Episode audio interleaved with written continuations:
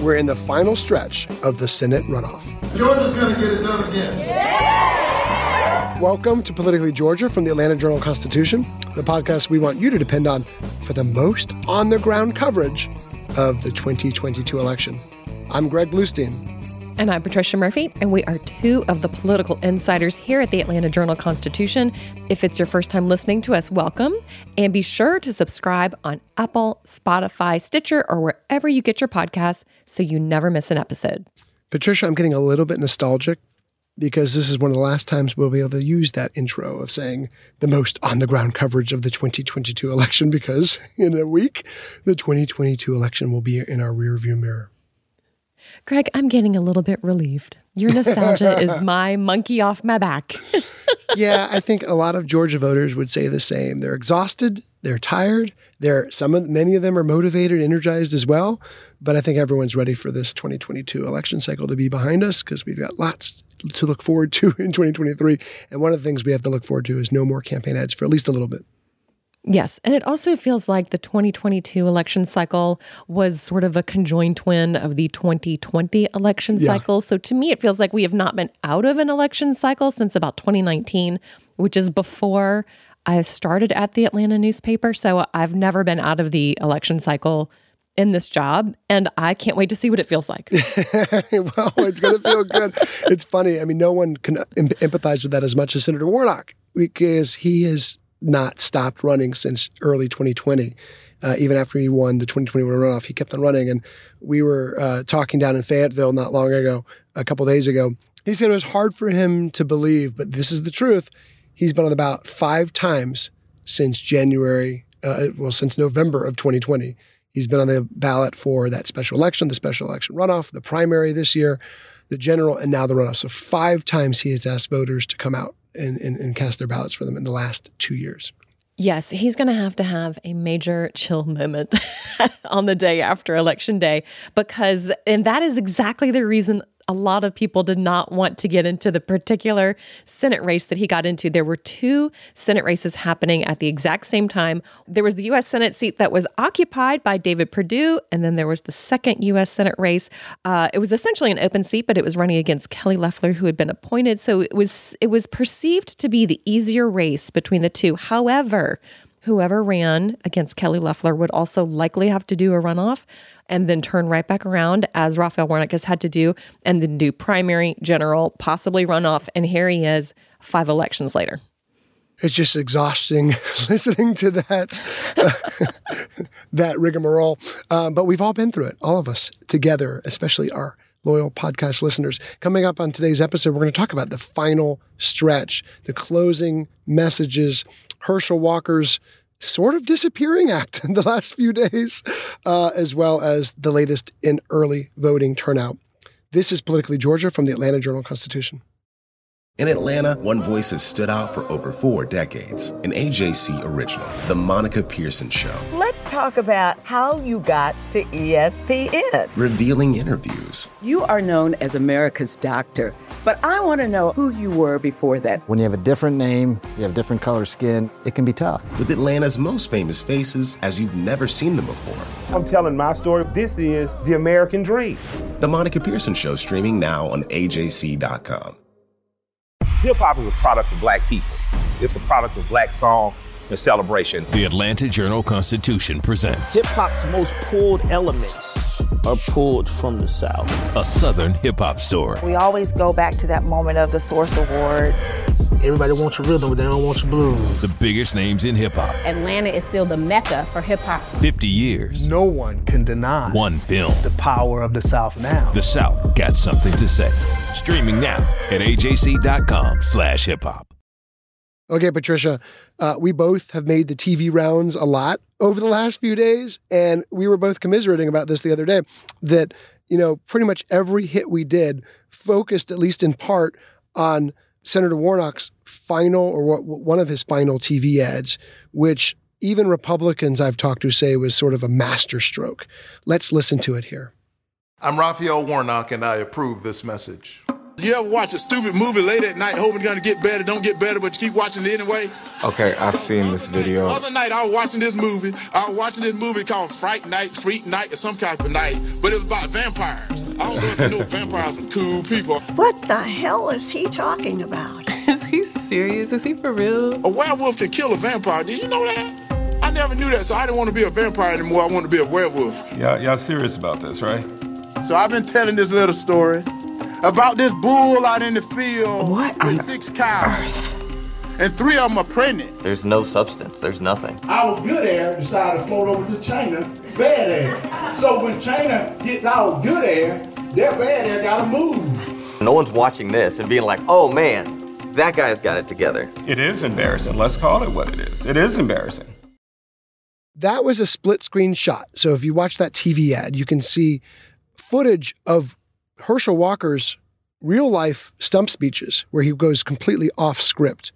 And that's interspersed with basically focus group videos of real life voters listening to those words from Herschel Walker using headphones and just frankly being disgusted by them. And at the end, there's that telling shot of a woman just saying, I, I can't take this anymore. And she walks out of the room, um, kind of dropping the mic right there. This is airing everywhere. And not only is it airing everywhere, it's also getting a lot of free media attention. And this is from the same ad team that has put together so many of Warnock's commercials that not only get tons of play, as you said, um, paid press because he has raised so much money, but then also are being repeated over and over because they're very buzzy. And then they sort of repeat themselves through free media, earned media. Um, so incredibly effective.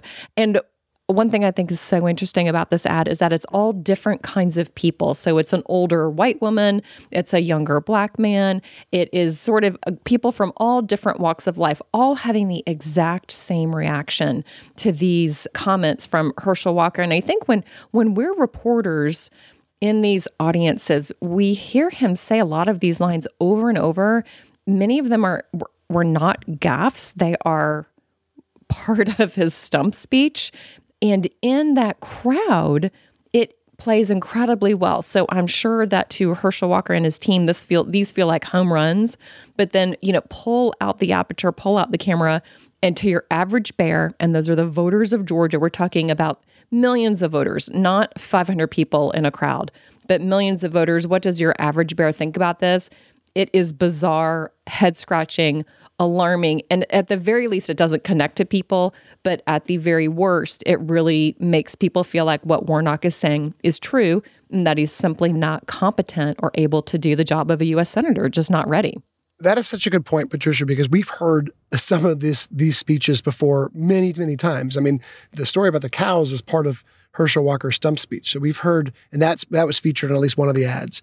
Um, so we've heard this stuff over and over again. And, you know, we're reporters. And so we tend to tune out things that we've heard time and time again that are part of stump speeches. But again, taken out um, and isolated, uh, you know, it can be sort of jaw dropping to Herschel Walker's critics. And this is part of Senator Warnock's entire strategy from the get go. I mean, from from the moment that Herschel Walker, probably even from before Herschel Walker entered the race, which was to show that he is, uh, to try to make the case that he is unfit for office. They want to make this race a contrast between Senator Warnock and Herschel Walker, not about national issues, not about President Biden's agenda, not about control of the Senate, not about all that. And so far, the dynamics of this race are playing into that favor because Senate control is not at stake, because you know, Herschel Walker keeps on making errors and blunders on the campaign trail.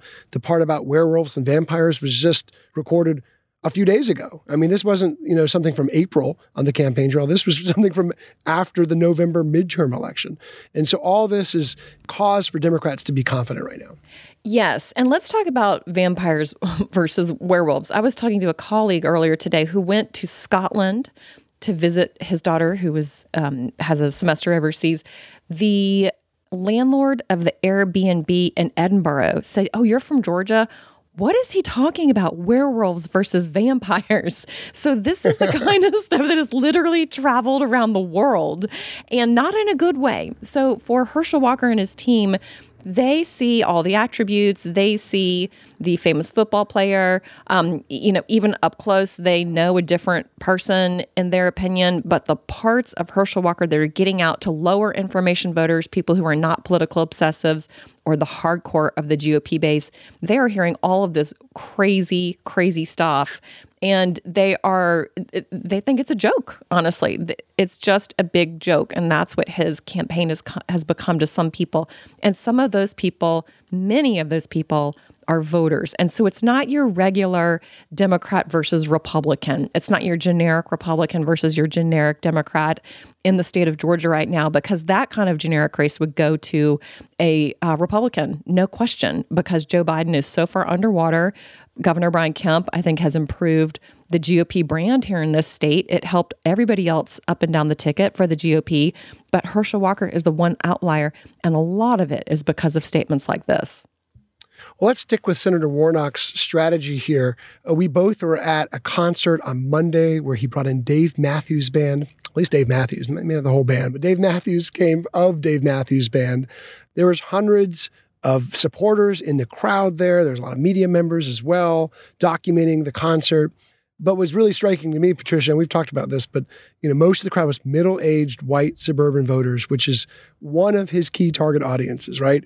Um, later on this week, Senator Warnock will bring in former President Barack Obama uh, Michelle Obama has recorded robocalls for his campaign. That is energizing the core liberal voters, particularly black voters that are the, the base of the Democratic Party. This event with Dave Matthews was not geared towards African American voters. There's there was a handful of voters of color in the in the crowd, um, but it was mostly aimed at people who live in the suburbs who grew up listening to Dave Matthews, which is an age range between probably 35 and 55. I'd I'd, I'd wager was the core audience there, right? One hundred percent. We joked that there's there wasn't a babysitter left in Dunwoody that night because it was all of the parents like out having date night and reliving their class of '92 reunion. I mean, it was so. It was such a specific audience, and first of all, that audience was could not have been happier. They were absolutely. Um, it was just exactly over the plate for this particular group of voters that Raphael Warnock is reaching out to, and again, that's beyond. That's kind of above and beyond the Democratic base, but going uh, after those swing voters. And we saw a number of Republicans in the crowd, talked to a lot of number of Republicans oh, yeah. in the crowd who did say they were voting for Raphael Warnock. I thought that was interesting too. I thought they were just there for the free concert. And I do also want to report, I thought it was going to be a lot of Patagonia vests. It was more of a North Face crowd more okay. North Face and a lot of weed. there was a little Patricia, what's the difference between a Patagonia crowd and North Face crowd? Because I'm not in either of those sectors. I think a little bit more rough and tumble, and also it was colder okay. out. So you know, there's not time for the vest. You got to go for the full sleeve North Face jacket, and that is what that's what uh, ended up turning out. And then they probably had to stop by. Uh, I was going to say they had to stop by the cash machine for the babysitter, but I guess babysitters babysitters need Venmo these days. So Venmo, it was a very yeah. specific, older, extremely suburban crowd. They all of those people had to get up for work the next day. And it was funny seeing some closeted Republicans there who were like, "Hey, don't don't report I'm here, but yes, I'm I'm here." So I bumped into a few of those, and as we noted in the jolt, you know, Dave Dave Matthews is obviously the biggest star, but there was another star who kind of who you know, took a little bit of the spotlight. That was Alvin the Beagle. Yes, I would say if there were three famous names in that room, um, I'm going to say uh, Raphael Warnock might have gotten the, the least amount of applause, and he got a good bit of applause. But Alvin the Beagle was just an absolute um, talk about like coming out from behind curtain number three. People were thrilled to see Alvin the Beagle, and then of course Dave Matthews, who is really still sounds exactly the same. I have to say he was in like 100% Dave Matthews um, form. Re- very, very impressive. Completely acoustic. I, it sounded sounded just like his records not only did he sing, um, Patricia, but he also had a sort of a one on one interview or at least a discussion with Senator Warnock before he took out the guitar and started playing. Here's what he said about voting. Not voting was using your voice, um, uh, but not with any will behind it. And I was going on and on. And then you just put it so I wish I'd, I, I wish I'd heard you say it like that. no vote is also a vote. It's just not with any direction. You're giving it away, giving away your power. So he's a little bit more eloquent he's on the guitar than he is talking about voting. But still, the crowd loved it. The crowd ate it up every every word he was saying. And you know, in the, these events, Senator Warnock and frankly Herschel Walker, they say the same thing when they talk to people who actually show up at these rallies. Like, hey, you're already going to vote. Like if you're if you're showing up at, at an event like this, odds are you're not. You know, I'm, Senator Warnock I'm preaching to the choir. Um, uh, I'm a pastor and I'm preaching to the choir. I know I know when I see a I know a choir when I see one. Um, but what they try to do at these big events, especially big showstoppers like this one, is sign people up for canvassing shifts, phone calls, donations, of course, all that to help galvanize and energize supporters. And trust me, Herschel Walker does the same thing at every single one of his rallies too. You know, you know the people showing up are already going to vote, um, or you at least expect them to. But go get your neighbors, go get your friends, go get your relatives, go get whoever to go show up as well. And that's that's one of the things this this rally hoped to accomplish. Yeah, and this is really at this point a complete mobilization play. Like we are way past persuasion and we are to the point where campaigns are simply trying to get the bodies to the polls who first of all the people who have who voted last time around, then also hopefully some younger voters who were able to get registered this time around. Uh, you all, you just had to be registered before the last election even if you didn't vote in the last election. And they really know that they have got to get a handle on who's out there, who's this who's this universe of voters and Warnock has that specific group of voters, the Kemp voters who voted for Raphael Warnock.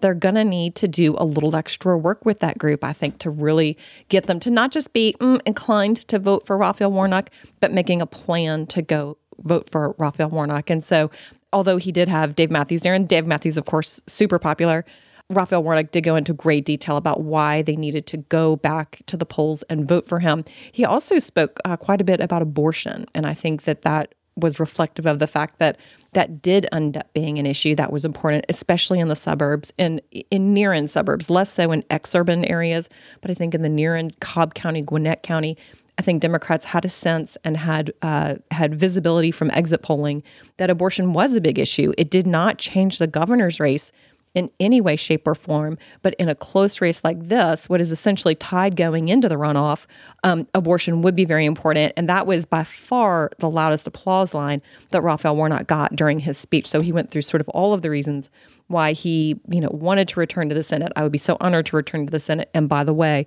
abortion on is on the ballot as well. And that seemed to be a big motivating factor for that crowd. Let's listen to another one of Senator Warnock's applause lines. I think it's safe to say that in my race, this is no longer about Republican and Democrat, right and left. This is right and wrong. It's the case he's been making for a long time now, Patricia, and that'll be maybe his main closing message through now till December 6th. Let's take a quick break. When we come back, we'll talk about Herschel Walker's final closing strategy. We here at Politically Georgia would love to know what you think about our podcast, especially if it's good. Please click the link in today's episode description and answer a few questions so we'll know how to make this podcast even better for you. This is Politically Georgia from the Atlanta Journal Constitution. Donald Trump has been indicted in Atlanta. We have so many court dockets to follow, but we haven't really seen anything yet. The Atlanta Journal Constitution has covered every moment of this historic case. I've been writing about this investigation for two and a half years. Our team is led by reporters Bill Rankin and Tamar Hallerman. Follow our coverage on AJC.com and listen to new in depth episodes of the award winning podcast, Breakdown The Trump Indictment, only from the Atlanta Journal Constitution. Our journalists at the Atlanta Journal Constitution are working around the clock to keep you updated on all the developments surrounding the Trump indictment. Now, the AJC is putting all of our coverage in one place with our new Trump 19 newsletter. Every Wednesday, you'll have our latest coverage and analysis on this historic case in your inbox. So sign up for free today at ajc.com slash indictment newsletter. That's all one word. ajc.com slash indictment newsletter. And we're back to Politically Georgia from the Atlanta Journal Constitution. I'm your host, Greg Bluestein, along with your other host, Patricia Murphy. We're not only the host of your podcast, but we're also two of the three authors of the Morning Jolt newsletter, along with our Washington correspondent, Tia Mitchell. We think the Morning Jolt newsletter sets the stakes and the agenda in Georgia politics. And you can get it in your inbox every morning if you're a subscriber to the AJC. And right now, for a limited time, you can get six months of unlimited digital access for just 99 cents. That includes full access to AJC.com, the AJC e-paper, daily newsletters, including the Jolt, for less than a dollar. Sign up today at subscribe. Sign up today at subscribe.ajc.com slash podcasts for six months of unlimited digital access for just 99 cents. That's subscribe.ajc.com slash podcasts. So you always know what's really going on. Okay, Patricia, we talked about Senator Warnock's closing strategy. I'll have to admit, both of us were a lot, were a little slash a lot baffled by Herschel Walker's uh, last few days right before this final stretch. And we weren't alone. We heard from a lot of Republicans who were saying, What is he doing? Because the answer was kind of nothing. Um, you know, things slow down around Thanksgiving break, but you expect them to pick right back up in an election cycle where you only have four weeks. It is a sprint, it's not nine weeks like it was the last runoff we had where there was you know a little bit more downtime around christmas around new year's and around thanksgiving in this race you know you expect the candidates kind of take th- thanksgiving a little more quietly but between the Tuesday right before Thanksgiving and Monday afterwards, so five full days, Herschel Walker didn't have a single public campaign event. He had a handful of closed door fundraisers. He went to his former coach, the late Vince Dooley's celebration of life. So he wasn't just sitting on his hands, but there was no campaign events. And especially that weekend, the weekend, you know, 10 days before the election, this is a weekend where Republicans lost their court fight to block Saturday voting. And so Democrats seemed like they went out and voted with a vengeance in metro Atlanta, setting records. Tens of thousands of voters waited in really long lines in some cases to go cast their ballots on that Saturday and Sunday. And Senator Warnock had about a half dozen events over the weekend urging them, pleading with them to go to the polls, mobilizing, whereas Herschel Walker, zip. You know, we we heard from Republicans basically saying he was the invisible candidate at a time when he was expected to be everywhere.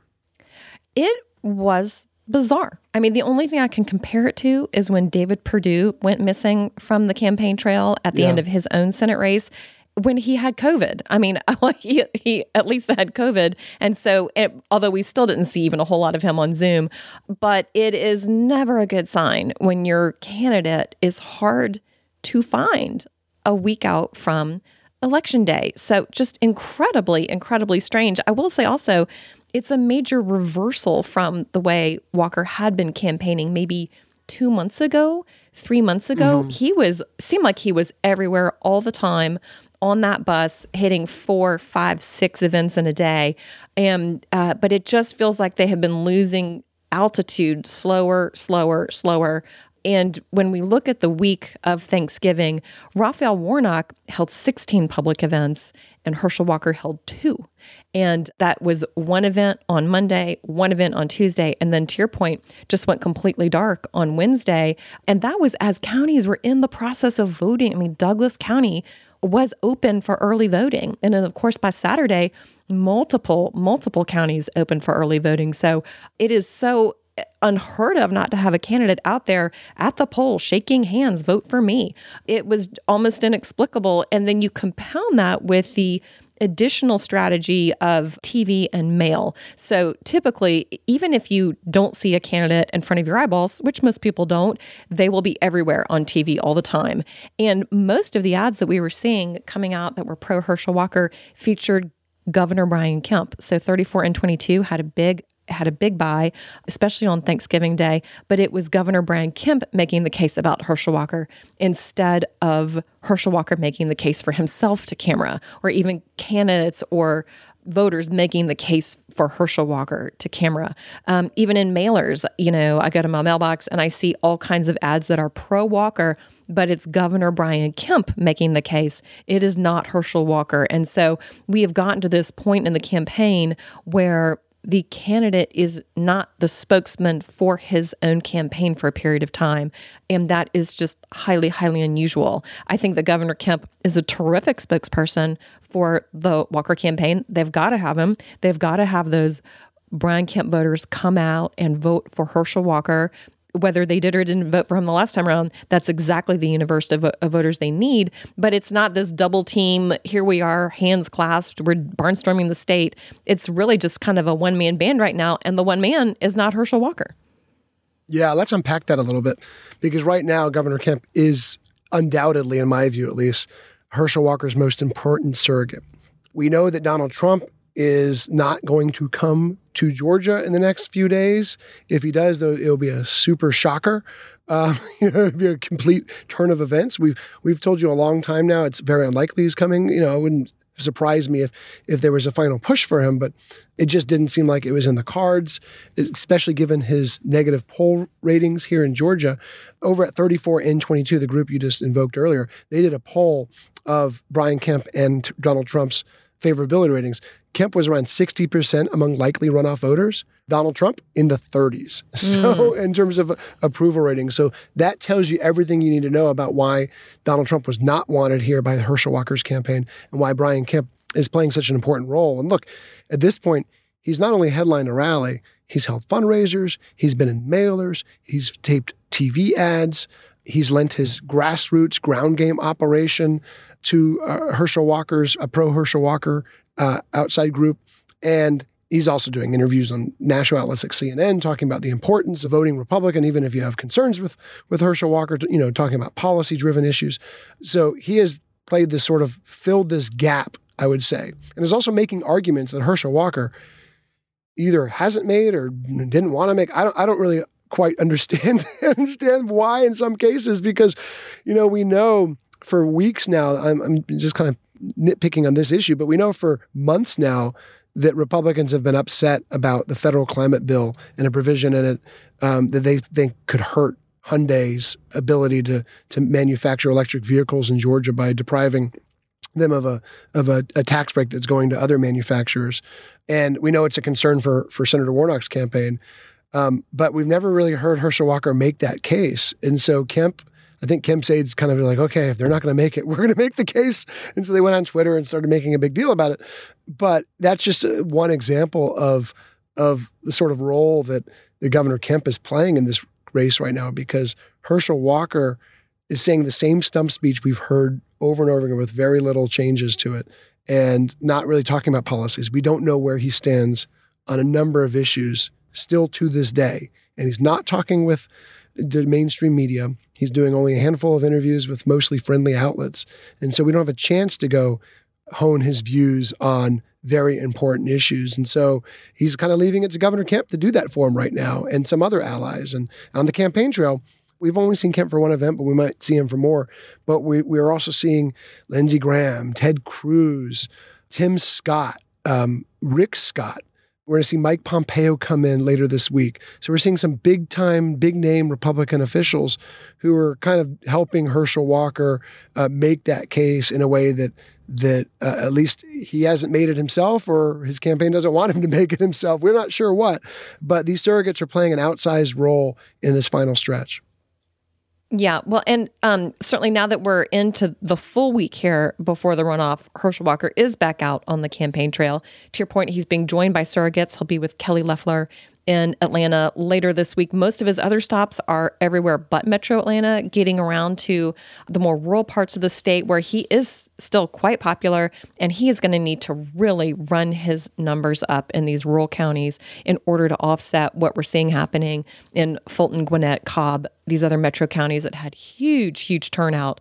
And um, uh, from the demographic information that we've got coming out of those, looks like that would have been a heavily Warnock contingent coming out already to vote. So Herschel Walker's got some catching up to do when it comes to um, just getting even with where the votes have already been cast.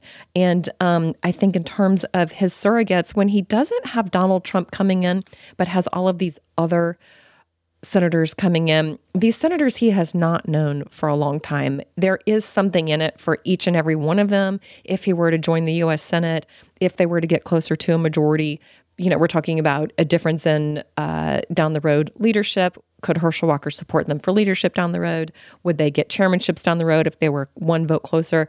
Donald Trump has known Herschel Walker for decades. You know, Herschel Walker was on the Celebrity Apprentice with Donald Trump. He has been longtime family friends with Donald Trump. I mean, the most legitimate surrogate for him would be Donald Trump Um, you'd have to think Donald Trump would also be an influence on him if he were in the U.S. Senate. We've never been able to ask him that question, but that's the person who got him into this race. That's the person who we know he's been talking to because he's been down to Mar-a-Lago quite a bit. But for Donald Trump not to be able to come into Georgia when he really is the Republican who knows Herschel Walker the best really strikes me as not reflective of the candidate or the influences that have gotten him to this place in this campaign. Yeah, it's really fascinating. You're exactly right. Uh, and he, he, you know, he had two rallies earlier, one late last year, one earlier this year, where you know he was on stage with Herschel Walker. So they, he has come in, but he just hasn't come in since the May primary. And again, I mean, part of that's a reflection of Georgia being the sort of standout state when it comes to Donald Trump, with all the Trump-backed challengers to Republican incumbents going down in flames. David Perdue and Jody Hice and all of them losing, and not by not by a little, by a lot. And that has helped shore up Brian Kemp's approval ratings among those Republicans, and also helped probably um, uh, damage Donald Trump's approval. But you know, it just seems like when Donald Trump announced his comeback bid uh, a few days ago, you know, it was a story, but it has not shaken up the dynamic, hasn't frozen the field, it hasn't scared a lot of Republicans. And in fact, in Georgia, um, you know, after Donald Trump decided to have dinner with a racist, white supremacist, anti Semite Holocaust denier, you know, just a vile human being, we heard a number of top Republicans condemn that meeting and say that, you know, in Brian Kemp's words, that's un American, anyone with those views. And Herschel Walker was the sort of standout there. He did not comment at all. He would he just sidestepped that issue altogether. I'm not sure if it's if there's a strategy there of just not responding to the press at all about those issues, or if it's partly because of his long-standing relationship with Donald Trump and not wanting to antagonize Trump or his core supporters right now at a time where he needs every vote he can get. But either way, yeah, it's striking that you know his first political patron is now on the outside of his campaign firmly. And he might still do a call, he might still do a robocall or a telecall, and, you know, and talk about how great Herschel Walker is. But you know, it's not the same as having a rally with six thousand people in the middle of Metro Atlanta or something like that. Yeah, well, I think you know probably well, in fact, certainly there is polling to show that that's the right decision. That's the right, um, those are the numbers right in front of them. They have a very short window here to play all of their cards right. And we'll see on election day exactly where all of this pans out. I, I, for, I, for one, don't know where it's going. And this is one of those races, it has felt tied we have not known who was going to be up, who was going to be down from one day to the next.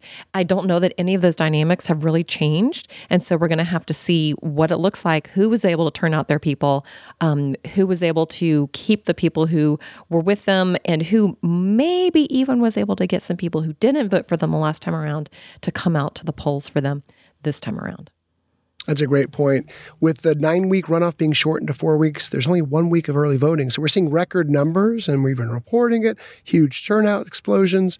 But at the same time, you know, those are record turnout numbers for one week of early voting compared to three weeks before, um, like we had in the last cycle. So, you know, both candidates have a lot of work to do, particularly on election day, because uh, we just don't know what the electorate will look like. And there's so little polling. We know the internal polls, at least the ones that I've heard about, show a very close race. And we've had uh, one or two public polls that show, you know, Warnock up, but within the margin of error. So basically a very close race.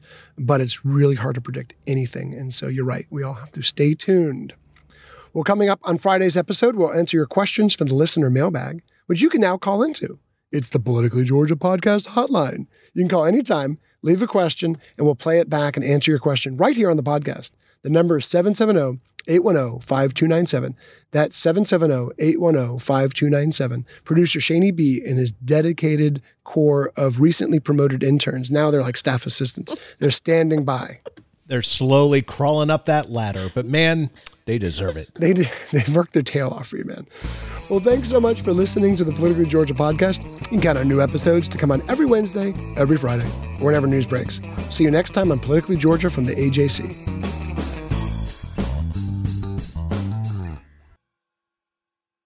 I'm Ernie Suggs, race and culture reporter for the Atlanta Journal Constitution. And I'm Nedra Rhone, lifestyle columnist. Atlanta has been known as the Black Mecca for so many years, but that means something different to everybody. It means everything to me. I've been living here for 24 years and I am still amazed at how rich the city's black culture continues to grow. Every day I wake up, I learn something new.